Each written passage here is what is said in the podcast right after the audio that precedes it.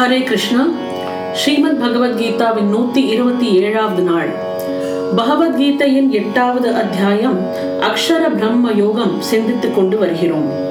நேற்றைய தினம் நாம் என்ன பார்த்தோம் என்றால் பிரம்மாவின் பகல் தொடங்கும் போது எல்லா விதமான சராசரமான உயிர் தொகுதிகளும் அவ்யக்தத்திலிருந்து பிரம்மாவின் சூக்ம சரீரத்திலிருந்து வெளிப்படுகின்றன. மேலும் பிரம்மதேவனின் இரவு தொடங்கும் போது அந்த அவ்யக்தம் என்ற பேரருள் பிரம்மாவின் சூக்ஷ்ம சரீரத்திலேயே மறைகின்றன.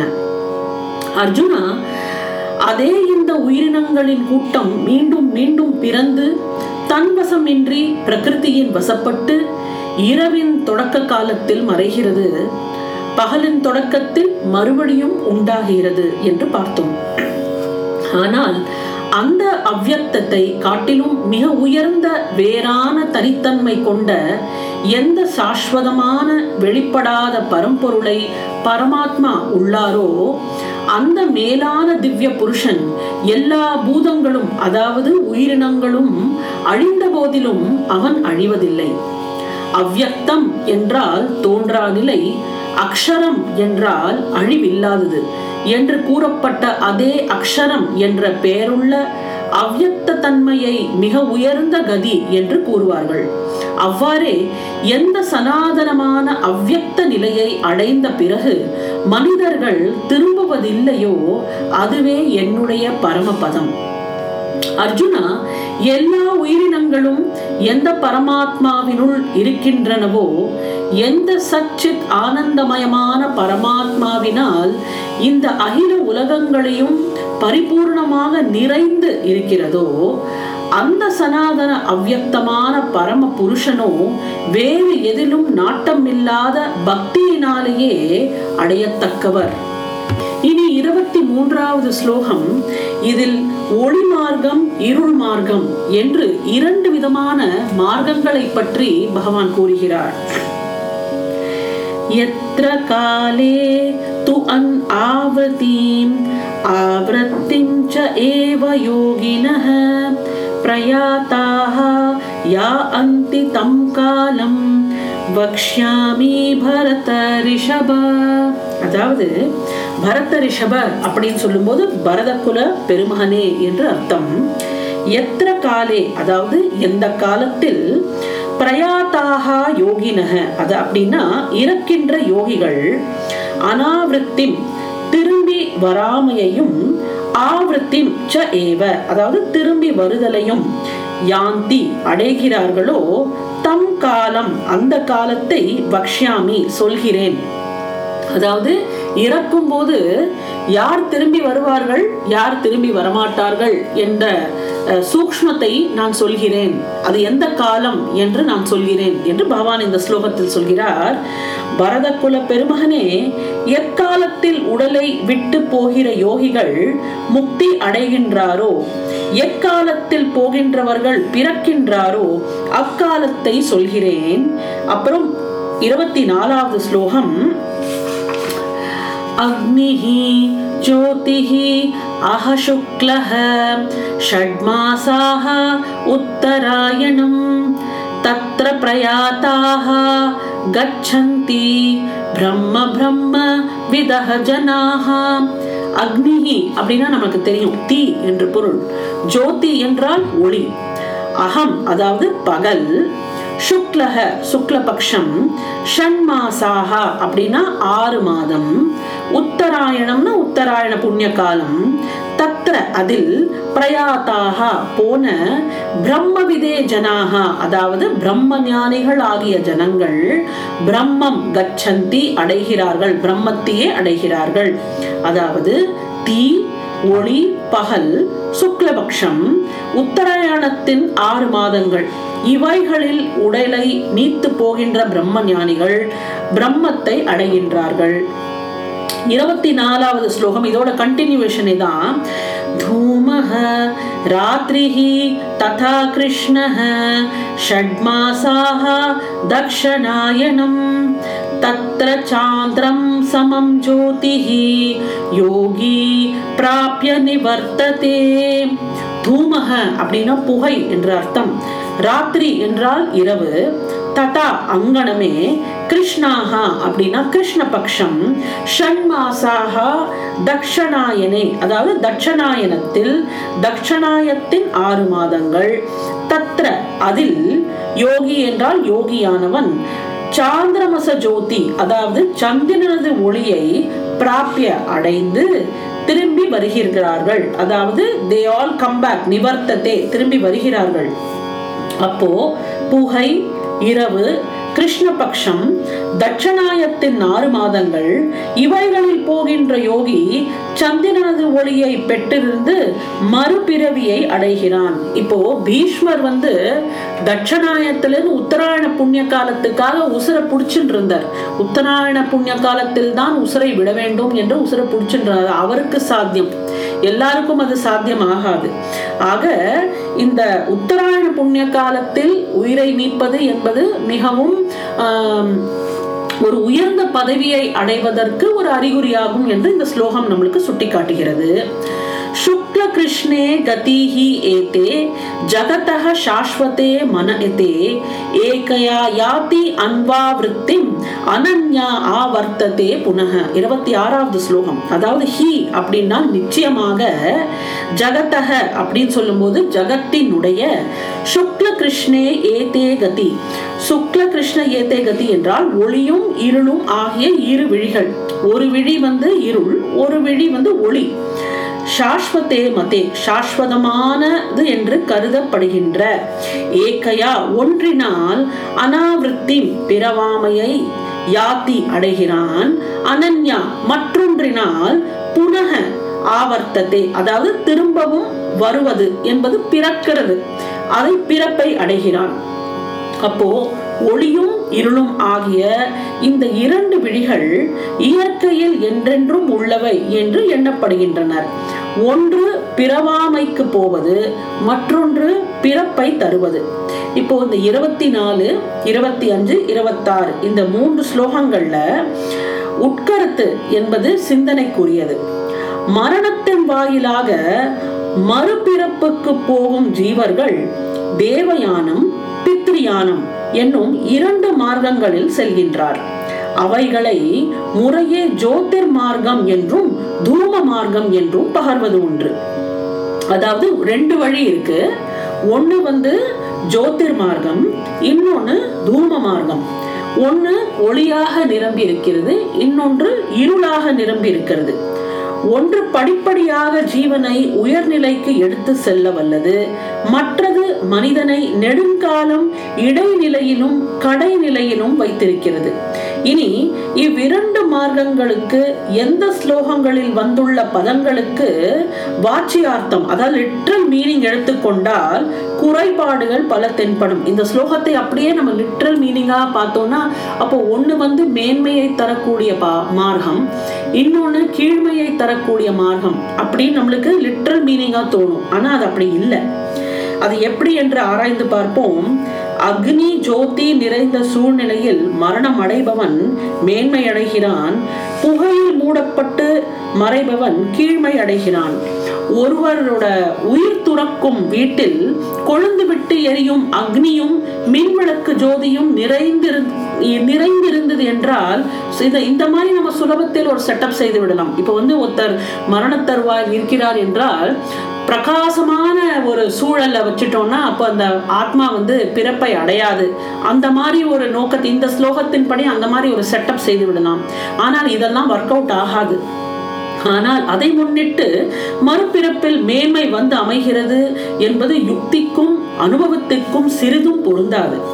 அடுத்தபடியாக பகலில் சாகின்றவனுக்கு ஜோதிர் மார்க்கம் என்றும் இரவில் சாகின்றவனுக்கு தூம மார்க்கம் என்றும் சொல்லப்படுகிறது. இன்றைக்கு ஆகாய விமானத்தின் துணை கொண்டு என்றென்றும் சூரியன் தென்படுகின்ற இடங்களில் சென்று வசிக்கலாம்.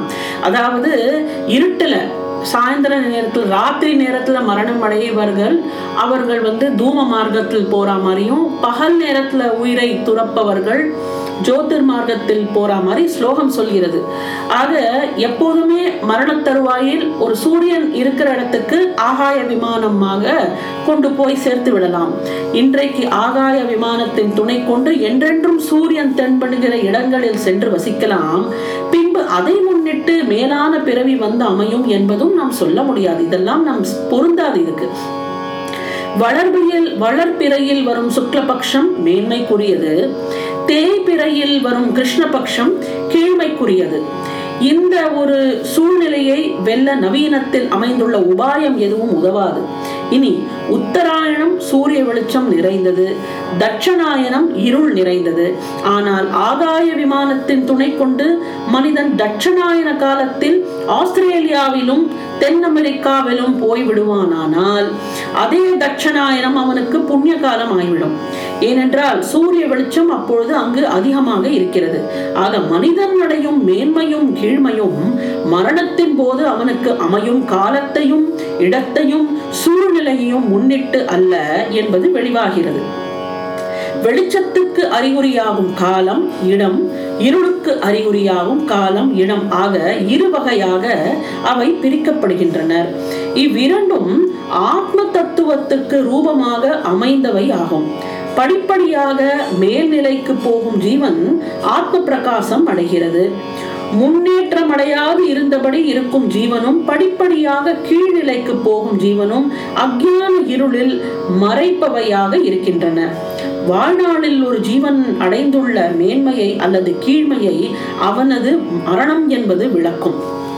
அணையும் போது தீபம் அதிகம் சுடர் விட்டு எரிவதுண்டு. அந்த மாதிரி நல்லார் அங்கனம் உடல் நீங்கும் போது அவங்களோட பிரக்ஞை என்பது தெளிவு அடைவு அடைந்து விடும் அதாவது மரண தருவாயில் அவங்க வந்து ஒரு ஆத்ம ஞானம் பெற்றவர்களாக இருந்தால் அந்த மரண காலத்துல அவங்களுக்கு மனசு வந்து நல்ல தெளிவு அடைந்து விடும் அந்த தெளிவு அடைந்து அந்த பிரக்ஞை அவங்களுக்கு இருக்கும்.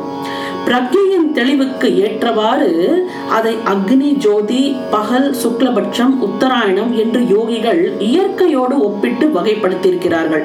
அதாவது இது வந்து it is not related to the actual காலம். உத்தராயண காலத்து காலத்துல போனா மோட்சம் தட்சணாயன காலத்தில் போனால் மறுபிறவி இந்த மாதிரி காலத்தோடு ஒப்பிட்டு இருக்கிறார்கள் ஆனால் ஸ்ட்ரிக்டா it is not based on காலம். It is actually based on அந்த ஆத்மா எந்த அளவுக்கு முன்னேற்றம் அடைந்திருக்கிறதுங்கிறது அந்த வாழ்க்கையில் அது என்ன பண்ணி எவ்வளவு ஆத்ம ஞானம் அதுக்கு இருக்கிறதோ அதற்கு ஏற்றால் போர் அந்த பிரக்ஞை அதுக்கு இருக்கும். அந்த தெளிவு அறிவின் தெளிவு வந்து அதுக்கு இருக்கும். அதே பாங்கில் பிரக்ஞையின் மறைவுக்கு ஏற்றபடி புகை இரவு கிருஷ்ணபக்ஷம் தட்சணாயனம் என்று அவர்கள் வகைப்படுத்தியிருக்கிறார்கள். பல ஜன்மாந்தரங்களில் மேலும் மேலும் ஆத்ம ஞான பிரகாசம் அடைபவர் மேலோர் மற்றவர்கள் கீழோர் என்பது இதன் கோட்பாடாகும். ஆக எப்போதுமே யோகியா இருப்பது பெட்டர் அப்படிங்கிறத விளக்கும் ஸ்லோகம் தான் இருபத்தேழு இருபத்தி எட்டு. न एते श्रुति पार्थ जानन् योगी मुह्यति कहचन् तस्मात् सर्वेषु कालेषु योगयुक्तः भव अर्जुन பார்த்தா ஏதே ஸ்ருதி அதாவது இவ்விரண்டு வழிகளையும் ஜானன் அறிகின்ற கஷ்டன் கஷ்டன் என்றால் தெரி எந்த எந்த யோகி? கஷ்டன் என்றால் எந்த? அடுத்த வார்த்தை யோகி. எந்த யோகியும் ந முக்கியதி அதாவது மோகத்தை அடைகிறதில்லை. ந முக்கியதி மோகித்து விடுவதில்லை. தஸ்மா ஆகையினால் அர்ஜுனா சர்வேஷு காலேஷு எப்பொழுதும் யோக யுக்தக யோகத்தில் நிலைத்தவனாக பவ இரு அப்படின்னு சொல்றாரு. இவ்விரண்டு வழிகளையும் அறிகிற எந்த யோகியும் மோகத்தை அடைவதில்லை. ஆகையால் அர்ஜுனா எப்பொழுதும் யோகத்தில் நிலைத்தவனாக இரு. குறிப்பிட்ட வேளைகளில் மட்டும் யோக சாதனம் பயில்கின்றது என்பது எத்தொழிலை செய்தாலும் எந்த அவஸ்தைப்பட்டாலும் அவைகளுக்கெல்லாம் இடையில் யோகபரனாய் சகஜ நிஷ்டையில் இருப்பவன் மேலே சொல்லிய இரண்டு வழிகளில் சுக்லகதி அல்லது ஜோதிர் மார்க்கத்தில் செல்பவனாகிறான். கப்பல் எந்த திசையில் போய்க் கொண்டிருந்தாலும் அதில் உள்ள அந்த திசை காட்டியின் முள் வடதுருவத்தை நோக்கியே நிற்கும். அங்கனம் மனிதன் எதை செய்து கொண்டிருந்தாலும் அவனது மனது என்பது சர்வேஸ்வரனிடத்தில் நிலைத்திருக்க வேண்டும். இருபத்தி எட்டாவது ஸ்லோகம். வேதேஷு யஜ்யேஷு தபஹசு ச ஏவ. தானேஷு யத் புண்ணிய புண்ணியஃலம் பிராதிஷ்டம். அத ஏதி தத் சர்வம் இதம் விதித்வா. யோகி பரம் ஸ்தானம் உபயேதி ச ஆத்யம். அதாவது வேதேஷு வேதங்களை அத்தியனம் பண்ணுவதிலும் யக்யேஷு யாகங்களை செய்வதிலும் தபஹசு அதாவது தவம் செய்வதிலும் தானேஷு ச தானங்களை கொடுப்பதிலும் ஏவ கூட யத் எந்த புண்ணிய பலம் அதாவது புண்ணியம் பலமானது பிரதிஷ்டம் சொல்லப்பட்டிருக்கிறதே இதை இதம்னா இதை விதித்வா அறிந்து யோகி யோகியானவன் தத் சர்வம் அப்படின்னா அதையெல்லாம் அத்தேதி கடந்து செல்கிறான். ஆத்யம் பரஸ்தானம் என்பது ஆதியாகிய பரநிலையை உபைத்தி அடைகிறான். இதை அறியும் யோகியானவன் வேதம் வேள்வி தவம் தானம் ஆகியவைகளின் நற்பலன்களை கடந்து ஆதியாம் பரநிலையை அடைகிறான். இந்த ஸ்லோகத்தோட இந்த எட்டாவது அத்தியாயம் பூர்த்தியாகிறது. அதாவது இந்த ஸ்லோகத்தில் என்ன கூறப்பட்டிருக்கிறது என்றால் பகவானிடம் இதை வேணும் அது வேணும் என்று கேட்பது ஒரு விதமான பக்தின்னு நம்ம பார்த்தோம் இல்லையா? அர்த்தார்த்தின்னு சொல்லியிருந்தோம். இதையெல்லாம் கடந்து நாம் செல்ல வேண்டும். அதாவது இதான நான் வேதம் படித்தாலும் சரி நாம் யாகம் செய்தாலும் சரி தானம் மூலமாக புண்ணியத்தை சேர்த்து கொண்டாலும் சரி இந்த புண்ணிய பலமும் என்னை சேர்ந்தது இல்லை. இந்த புண்ணிய பலமும் உனக்கே அற்பிதம் எனக்கு வேண்டியது என்னவென்றால் நான் உன்னை அடைய வேண்டும். இதோட புண்ணிய பலத்தை அனுபவிச்சு அதோட பெனிஃபிட்ஸ் எல்லாம் நான் அடைய வேண்டிய அவசியம் எனக்கு இல்லை. நான் வந்து எப்பவுமே பகவானே அடைய வேண்டும். பகவான் எனக்கு வேணும். என்னை எவன் விரும்புகிறானோ அப்படின்னு கிருஷ்ணா சொன்னா இல்லையா? நாம் அவனை விரும்ப வேண்டும். எதுவுமே நமக்கு வேண்டாம். அவன் நம்ம கூட இருந்தா போறோம். அவனோட அருள் இருந்தா போறோம். அவன் அருளாலே அவன் தாள் வணங்கின்னு மாணிக்க வாசகர் சொல்றார் போல் அவனோட அருளை தான் நாம் வேண்ட வேண்டுமே தவிர்த்து இந்த இதனால நம்ம பண்ற காரியங்கள்னால பலனையும் நாம் சிவார்ப்பணம் கிருஷ்ணார்ப்பணம் என்று ஆண்டவனுக்கே அர்ப்பணம் செய்து விட வேண்டும். இதுதான் எல்லாத்தையும் விட ஒரு உயர்ந்த நிலையை அடைவது. அதுதான் இந்த அத்தியாயம் நம்மளுக்கு சுட்டி காட்டுகிறது இந்த அத்தியாயத்தின் ஆரம்பத்தில் அர்ஜுனன் கேட்ட ஏழு கேள்விகளுக்கும் விடைகளாக வந்த இதை அறிபவன் அக்ஷர பிரம்மத்தை அறிபவன் ஆகிறான். அவன் கேட்ட அந்த ஏழு கேள்விகளுக்கு பகவான் இந்த அத்தியாயத்தை பதில் சொல்கிறார். இந்த பதிலை புரிந்து கொண்டவன் அக்ஷர பிரம்மத்தை அறிபவன் ஆகிறான். முறையாக வேதங்களை ஓதி யாகங்களை செய்து தவம் புரிந்து தானத்தை வழங்குவதிலும் விளையும் புண்ணிய கர்ம பலனாகிய ஸ்வர்ககதி பதவிகளை பெறுவதை விட மேலானதாக இருக்கிற இந்த பிரம்ம சாட்சா்காரம் அந்த யோகிக்கு ஏற்படுகிறது. ஆக இதுதான் முக்கியம். பிரம்ம சாட்சா்காரத்தை அடைவதுதான் இங்கே முக்கியமாக இருக்கிறது. இதி ஸ்ரீமத் பகவத்கீதா சுபனிஷத்சு பிரம்ம வித்யாயாம் योगशास्त्रे श्रीकृष्णार्जुनसंवादे अक्षरब्रह्मयोगो नाम अष्टमोऽध्यायः பிரம்மவித்தையை புகட்டுவதும் யோக சாஸ்திரமானதும் ஸ்ரீ கிருஷ்ண அர்ஜுன சம்வாதமாக வந்துள்ளதுமாகிய பகவத்கீதை எனும் உபனிஷதின் கண் அக்ஷர பிரம்ம யோகம் என்ற எட்டாவது அத்தியாயம் நாளையிலிருந்து எட்டாவது அத்தியாயத்தின் ரீகேப் செஷனில் உங்களை சந்திக்கின்றேன். பகவத்கீதையின் நூற்றி இருபத்தி எட்டாவது நாள். நன்றி வணக்கம்.